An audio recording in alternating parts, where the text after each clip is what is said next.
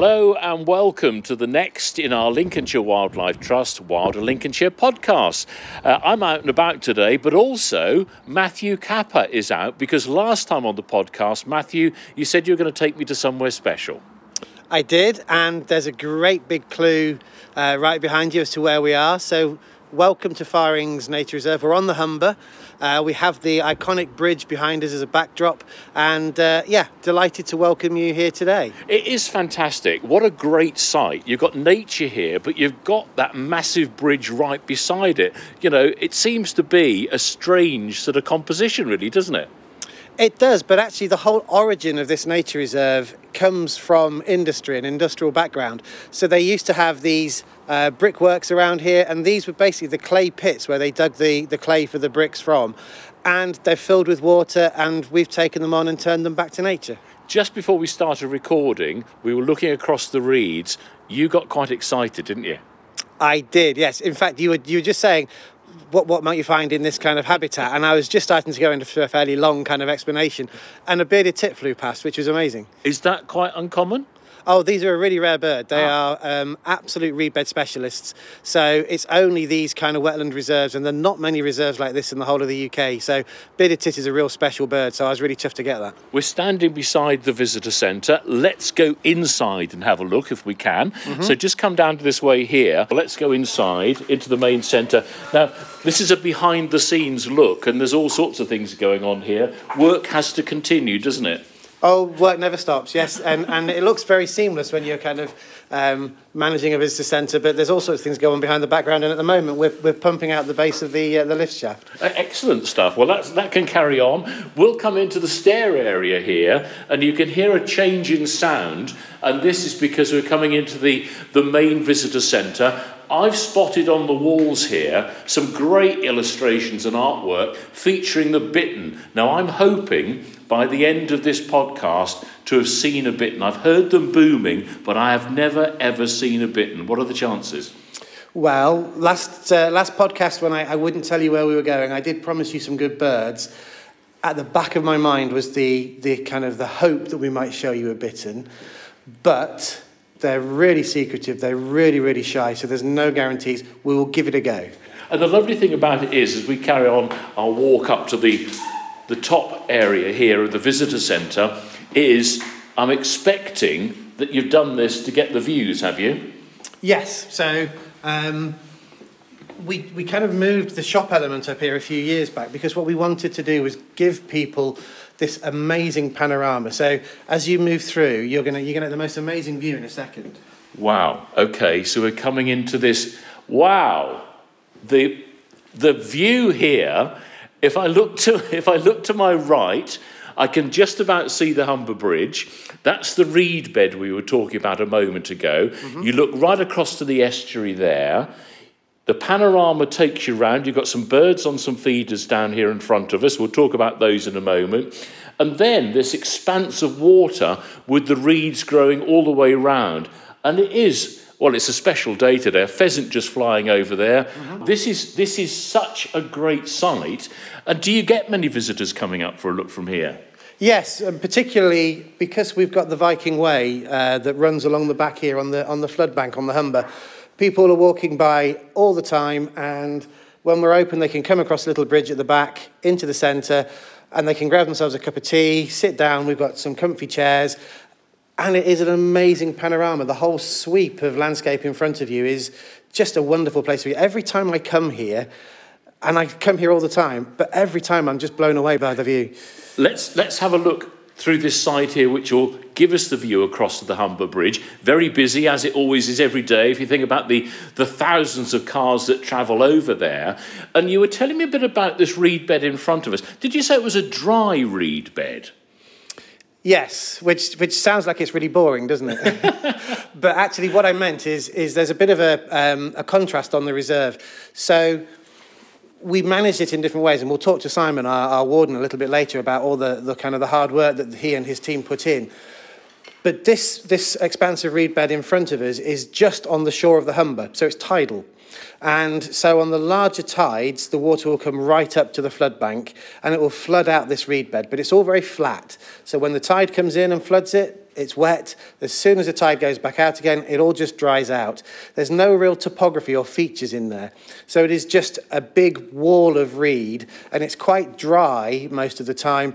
The, the kind of annual litter that the reeds kind of build up with all the seeds in it, um, they're perfect for the bearded tit. So I'm not surprised that that's where we got our bearded tit earlier because they like dry reed beds. Whereas on this side, where you've got much more water, much more topography, much more features. This is much more suited to bittern. So actually, we've got quite a nice situation here with two different types of reed bed. Now, look, one of the first things that people will see if they're coming into the centre is you do have a, a series of bird feeders here, and already there have been a lot of birds on them. Yes, and um, all the common garden birds that you would expect. So we've had blue tit, great tit, robin, dunnock. Um, they've been coming in all the time. But on a wetland reserve like this, with those extensive reed beds, we're getting other things. So there's been lots of reed buntings. I know you got quite excited by reed buntings. Yeah, males and females. Um, so they're really smart, and that's really nice to see. And um, if you come into the centre, not only are you going to get that view, but actually you have the constant activity of the, the birds coming and going. So you can sit and, and just watch. And uh, now you've got your binoculars, you can make the most of it. I can indeed. I didn't need the binoculars earlier to see the dunnocks, uh, and they're quite promiscuous, aren't they? But we won't go into too many details. It's that time of the year, isn't it? Yes, I think it's best left unsaid. The uh, the kind of um, love life of the Dunnock is quite an interesting one. Well, I'm hoping we're going to see all sorts of things today, but we're also going to meet some of the team who are based here. And uh, first of all, let's have a chat with Leanne. I've actually come downstairs now and I'm going into the Holt. And what I'm going to find in the Holt, I'm not quite sure, but I have found Leanne. Uh, Leanne, hello there. Hello. So, is this your natural habitat? I guess you could say that, yes. Tell me a bit about your background. When did you become interested in wildlife and nature?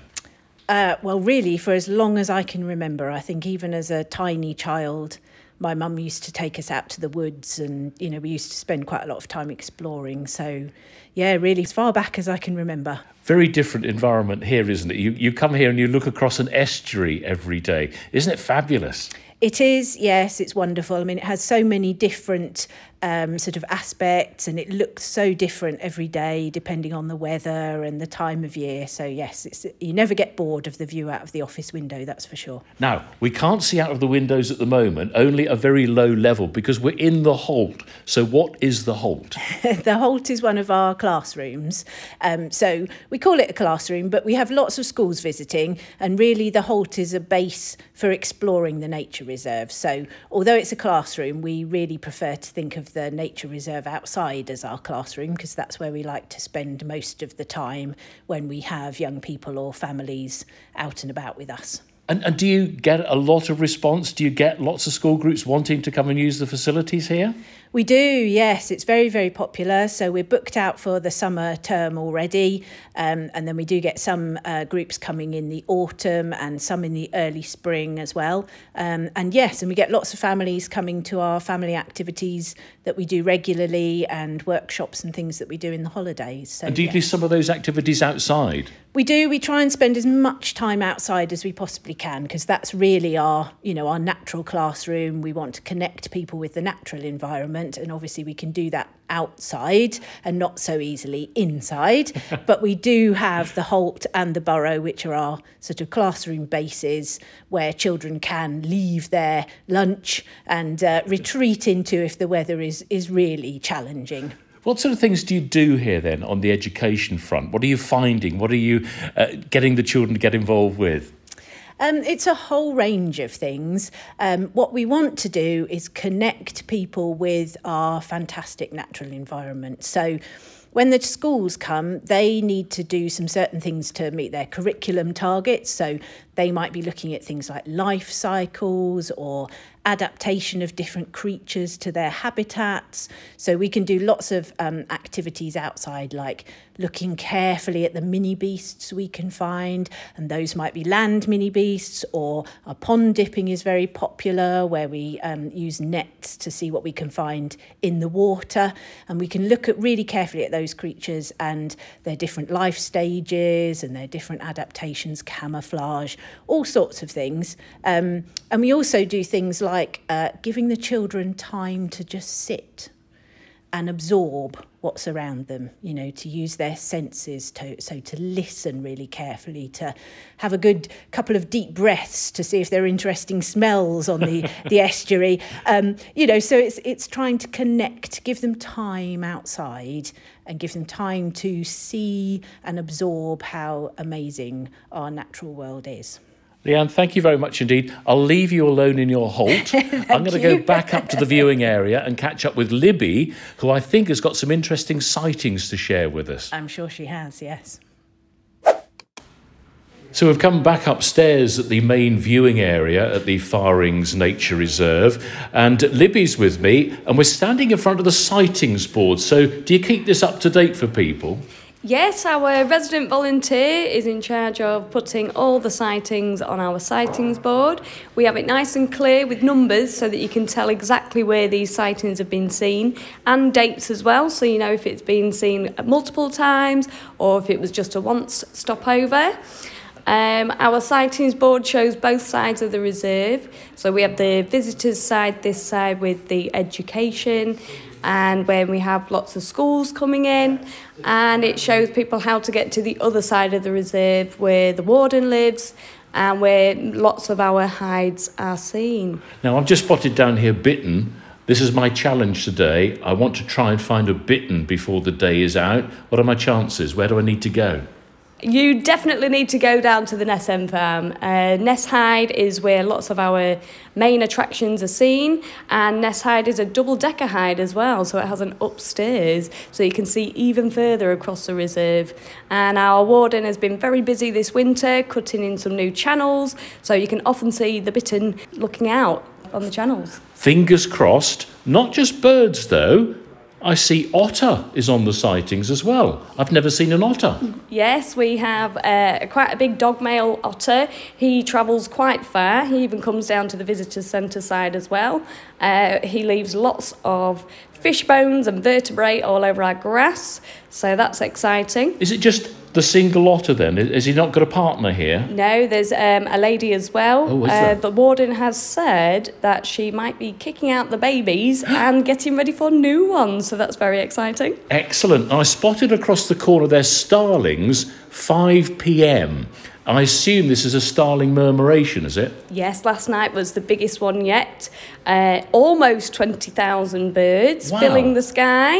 They went right out into the Humber and came back over and landed and came down for the night just by the Scraped Hide. Tell me a bit about your background in wildlife and nature. I think it goes back to granddad, doesn't it? Oh, yes, my grandfather is a, uh wildlife photographer, so I've spent lots of my years of my life on Lincolnshire reserves, from Messingham down to the coast at Donna Nook, all the way down to Gibraltar Point. And what's it like then working here at Far Ings? It's an absolute dream come true. This is something that I've always wanted to do. Um, I was a primary school teacher before I started working for the education team at Far Ings, and it was always a passion of mine to marry my two passions together teaching children and uh, the love of wildlife. I tell you what, it's perfect, isn't it? Tell me a bit more about the facilities here because the first thing is the view. When you come up here, and I would imagine for the first time, like my first visit this morning to this area, you're just blown away by it all. But you've got tea and coffee facilities and a shop, haven't you? Yeah, we have a little wildlife shop where we sell everything from bird foods and feeders to greeting cards. Um, and we also sell tea and coffee at only a pound, and it's very good coffee for just a pound. And we also sell lots of snacks, and it's a great place for people to come and sit down and take in all the views, have a nice cup of coffee before they ponder on, on their next walk. Libby, thank you very much indeed. Matthew is still with me today on our tour around. Been talking about different things. I've seen bittern mentioned on the sightings board. Where do we need to go for the best chance of seeing a bittern then, Matthew? Well, I did ask them to, to rub that out before you got here, but uh, seeing as it's there, um, we, will, we will do our best to find you one. So there's a, a hide down at the far eastern end of the reserve called uh, Ness End Hide. So there's a little car park down there. So we'll head down to the car park, walk across the nice little wildflower meadow into the hide there. I think it's probably one of the most reliable places in the UK to get views of bittern but I am bigging it up a little bit, you know. So we'll, we'll see. I'm not guaranteeing it, but we're going to give it a go. Fingers crossed.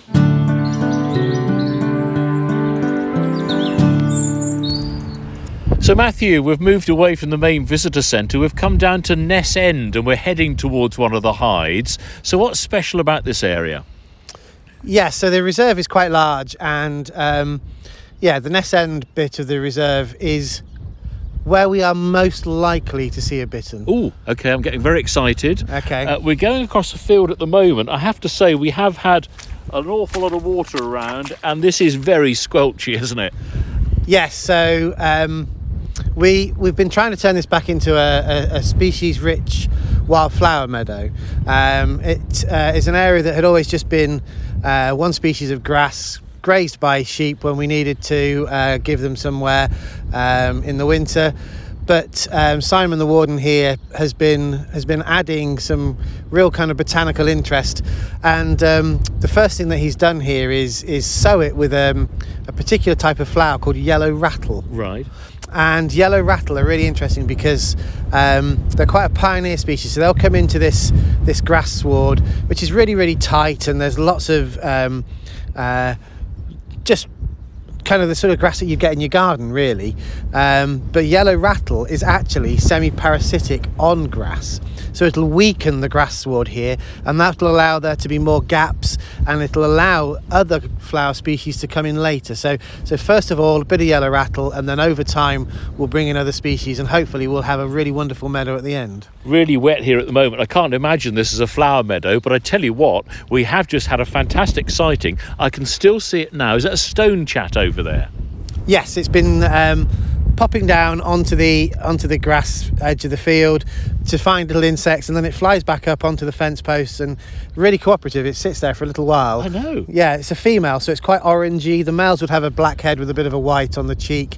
Um, so this is this is a female, but a really special little bird. So that's a really good sighting. And, and again, this is the sort of habitat they would like. Far Ings are suited to a stone chat.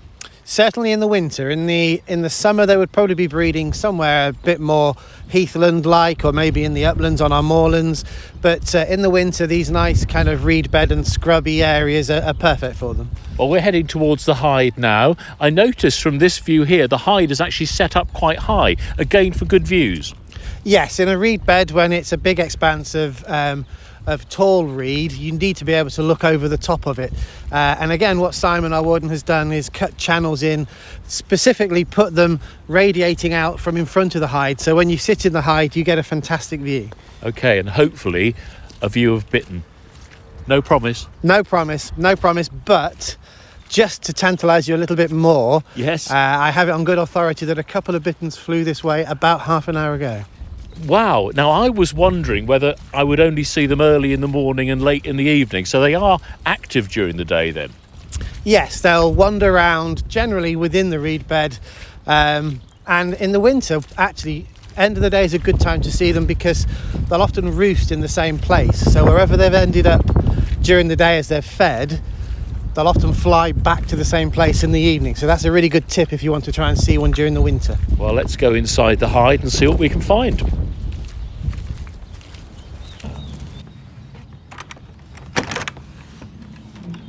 Okay, we'll go into the main hide here and just go up to the right, climb up the steps, and immediately we're getting a great view across the reed beds. And you can see Matthew here where an awful lot of work has been done and carried out, can't you? Yes, I told you about the sort of the channels that have been opened up. That hopefully, if a bittern hmm. is is feeding here with all of the wet edges, this gives us our, our best chance of being able to see one. pair of swans I can just spot. Yep, yep. Um, just right down the end there. Uh, I can see a coot out here. There's cormorant. Uh, I'll get the telescope out and uh, we'll see if we can we can find anything else. Now, again, this is a, a different view to where we were at the visitor centre. And I know you were saying earlier that down at the visitor centre, there's actually a bit of salt that's got into the water there. So that becomes a different habitat, really, doesn't it? Yes, it's a little bit more brackish down here. Sorry, down there. This is this is very much more fresh water, so um, there'll be more fish in here. So it's much more suited to the bitterns. again. Uh, you know, where should I be looking for the bittern? Skulking around the bottom bits of the reed? Am I looking there? Yes, so walking along the reed edges. So any of these channels, um, with your binoculars, you want to be scanning down the left and the right hand sides.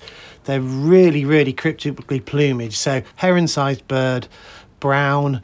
Um, so they blend in really well. But with a bit of patience and a bit of scanning, we may well be lucky. Okay, still getting this dynamic of being in a bird hide, very, very wild open area, and then the backdrop is still the Humber Bridge with all of the traffic going over. That that I find quite an incredible juxtaposition, really.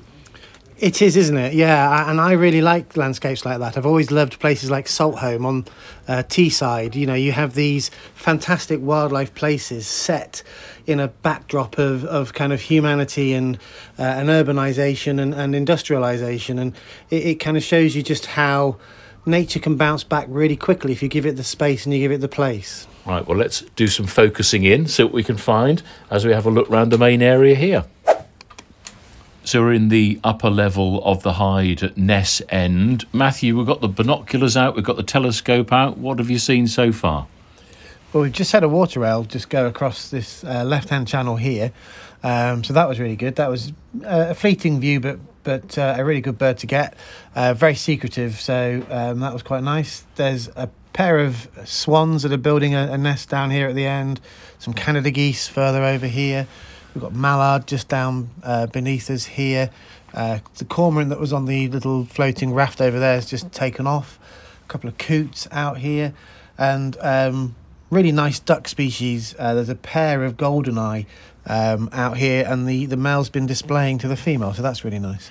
And you were telling me, I know I keep on about the bittern, but uh, at one point we didn't have bittern here at all, did we? No, so so they were breeding um, here. We kind of created this wonderful wetland, and um, bitterns like uh, what they call early successional reed bed. So that is reed bed that is very wet. So there's lots of uh, access to catch the fish that they need. Um, and over time, reed beds, because you get this annual buildup of, of leaf litter, they tend to dry out uh, and and they silt up. So we, we actually lost them as a breeding species here. Um, and uh, it was only with the arrival of um, of Simon uh, and uh, a kind of a real focus of his expertise, but also of a of a uh, an injection of funding, that we were able to rejuvenate the the reed beds and bring them back as a breeding species. Well, let's talk to Simon, the warden here at Far Ings. So, what was the first challenge when you arrived? Um, getting the reed beds young and wet again, I think was the was the biggest challenge. Really, they were they they very much dried out and were late successional, which is completely opposite of what bitterns need. Um, so yeah, getting the, the these channels um, working and operating, getting the fish to repopulate the, the reed beds. And that's because the bittern, what is there, wanting to be near to the fish, they're quite secretive, but they just want to be on the edge to catch the fish. Then, do they? Yeah, they, they'll sit on the edge of the reed bed and fi- fish into the, the, the open water. But what they want is that protection that the reed bed offers. So that if they feel threatened in any way, shape, or form, they just take one step backwards, and because of the cryptic camouflage, they just vanish. We talked about the channels going through here. Now, what part do the channels play? Why are they so key? It's, it's a twofold thing, really. Firstly, as a habitat itself, it's better for bitterns because it, it provides more opportunities. But these ones here in front of the hide, uh, are, we do these deliberately so that it increases people's chances of actually seeing a bittern. The interesting thing is, when you arrived here, there were no bitterns on site. And it's actually turned around relatively quickly, hasn't it? Well, we know what they need. There's there's been so much research done on bitterns, so we, we know exactly what, what it is that they require from a habitat. It's just a matter of being able to replicate that, which of course takes a lot of experience and, and money. I think the key is that people think you can just leave an area to wildlife, but you do need to manage it depending on what you're trying to attract, don't you? Absolutely, yeah. I mean, obviously, it depends on the habitat. So, for example, woodlands are a, a, a climax community. They, they don't need a huge amount of management, but reed beds, if you leave them, will become um, wet woodland and then ultimately dry woodland. It's a transient habitat. They, so if we want to keep them as they are, then we, we need to manage them. You're passionate about what you do, so much so you actually live on site, don't you? yeah, well, that's uh, it's it's a brilliant place to live, and it's a fantastic place to bring my children up because um, I mean I was out with my youngest boy last night watching fifteen thousand starlings coming into roost, and uh, he's very excited by by just you know, living and being surrounded by by wildlife. and, and where did your interest in wildlife start? From my granddad, actually, um, and fishing. Um, we used to go fishing on the on the canal in Keighley. 1976, a, a kingfisher landed on the end of my granddad's fishing rod, and that was me hooked. I'm sure it was. Excuse the I'm pun. sure- We've got some geese making a bit of noise in the background as well. Oh, Canada geese, yes, We've got no shortage of them. Um, but they are very entertaining when they when they pair up and then they're constantly fighting and jostling. I'm in about the best spot to possibly see a bittern, but I don't think my luck's going to be here today. Do you now? Well, that's what bitterns do. They they torment you, and you'll you will either see absolutely breathtaking views of one walking around, sticking its tongue out at you, or you'll you'll wait for another eight years and never see one. They're, they're such an enig- enigmatic species. I think this is the best place in the UK to see them. Well, how many have we got on site, do you think, now? It's difficult to tell um, because we still have some of the wintering population, but the the, the, the the males that will breed here this year have already started booming. We've got at least four boomers. And That's- what are people listening out for? That boom, if they haven't heard it before, it, it's quite a haunting sound, isn't it? And it can be so loud and carry quite a distance. It carries a long, long way. Yeah, two, two, three kilometres sometimes if, if you get the wind in the in the right direction. I mean, it sounds a bit like somebody blowing in in the top of a of a glass bottle. Um, at the moment, there's they they they're sort of more grunting than proper booming. Yeah. Um, they, they fill, you can hear them filling their air sacs up and sort of. But it's really quite strange. You, you think that they're ill, actually. But Sounds wonderful. Matthew, you've got your binoculars on the go, no bittern. Uh, I was listening to your conversation while scanning intently. Um, nothing yet, but uh, there's still there's still time. Well, yeah, we've got a little bit more time here, but we're just at the end of our Wilder Lincolnshire podcast, unfortunately. It's been absolutely fantastic having a look behind the scenes here at Far Ings. What a special place it is. It's a really life affirming place. It's so biodiverse. It has such variety. Um, from the wildflower meadows, you know, the orchids in the summer. We've talked about starling murmurations. We've talked all about the, the reed bed species.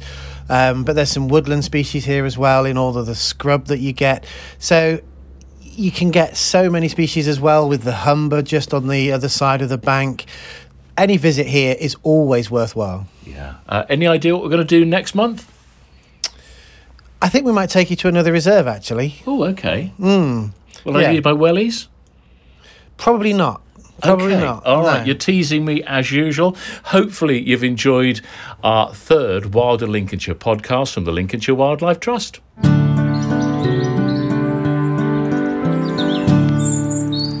Thank you for listening to the Wilder Lincolnshire podcast from Lincolnshire Wildlife Trust. If you enjoyed this episode, please give us a follow or subscribe from the usual channels, and please tell your friends and family to give us a listen too.